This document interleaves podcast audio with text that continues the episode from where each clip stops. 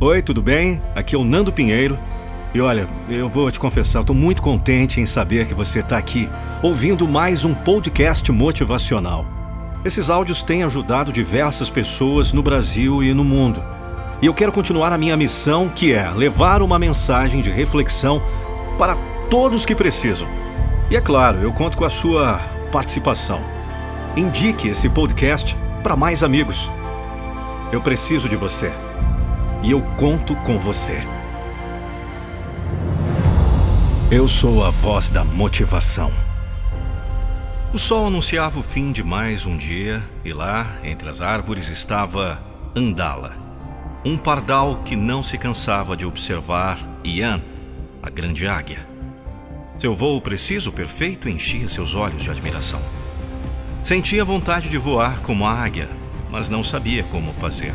Sentia vontade de ser forte como a águia, mas não conseguia assim ser.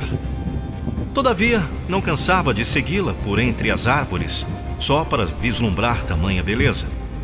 Um dia, estava a voar por entre a mata e observar o voo de Ian. E de repente a águia sumiu de sua visão.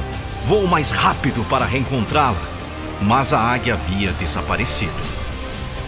Foi quando levou um enorme susto. Deparou de uma forma muito repentina com a grande águia à sua frente. Tentou conter o seu voo, mas foi impossível. Acabou batendo de frente com um belo pássaro. Caiu desnorteado no chão e, quando voltou a si, pôde ver aquele pássaro imenso bem ao seu lado observando. Sentiu um calafrio no peito, suas asas ficaram arrepiadas e pôs-se em posição de luta. A águia, em sua quietude, apenas o olhava calma e mansamente, e com uma expressão séria, perguntou-lhe. Por que estás a me vigiar, Andala? Quero ser uma águia como tu, Ian, mas meu voo é baixo, pois minhas asas são curtas e vislumbro pouco por não conseguir ultrapassar seus limites. E como se sente, amigo, sem poder desfrutar, usufruir de tudo aquilo que está além do que podes alcançar com tuas pequenas asas? Sinto tristeza, uma profunda tristeza. A vontade é muito grande de realizar esse sonho. O pardal suspirou olhando para o chão e disse: Todos os dias acordo muito cedo para vê-la voar e caçar. És tão única, tão bela.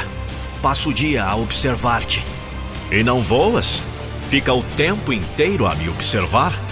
Indagou Ian. Sim, a grande verdade é que gostaria de voar como tu voas.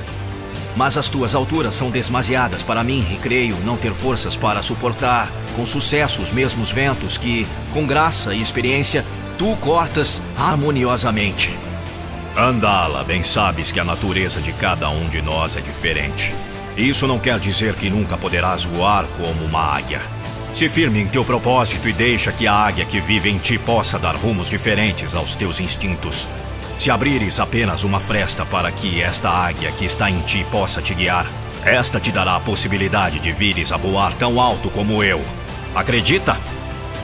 E assim a águia preparou-se para levantar voo, mas voltou-se novamente ao pequeno pássaro que ouvia atentamente. Andala, apenas mais uma coisa. Não poderás voar como uma águia se não treinares incansavelmente por todos os dias. O treino é o que dá conhecimento, fortalecimento e compreensão para que possas dar realidade a teus sonhos. Se não pões em prática a tua vontade, teu sonho sempre será apenas um sonho.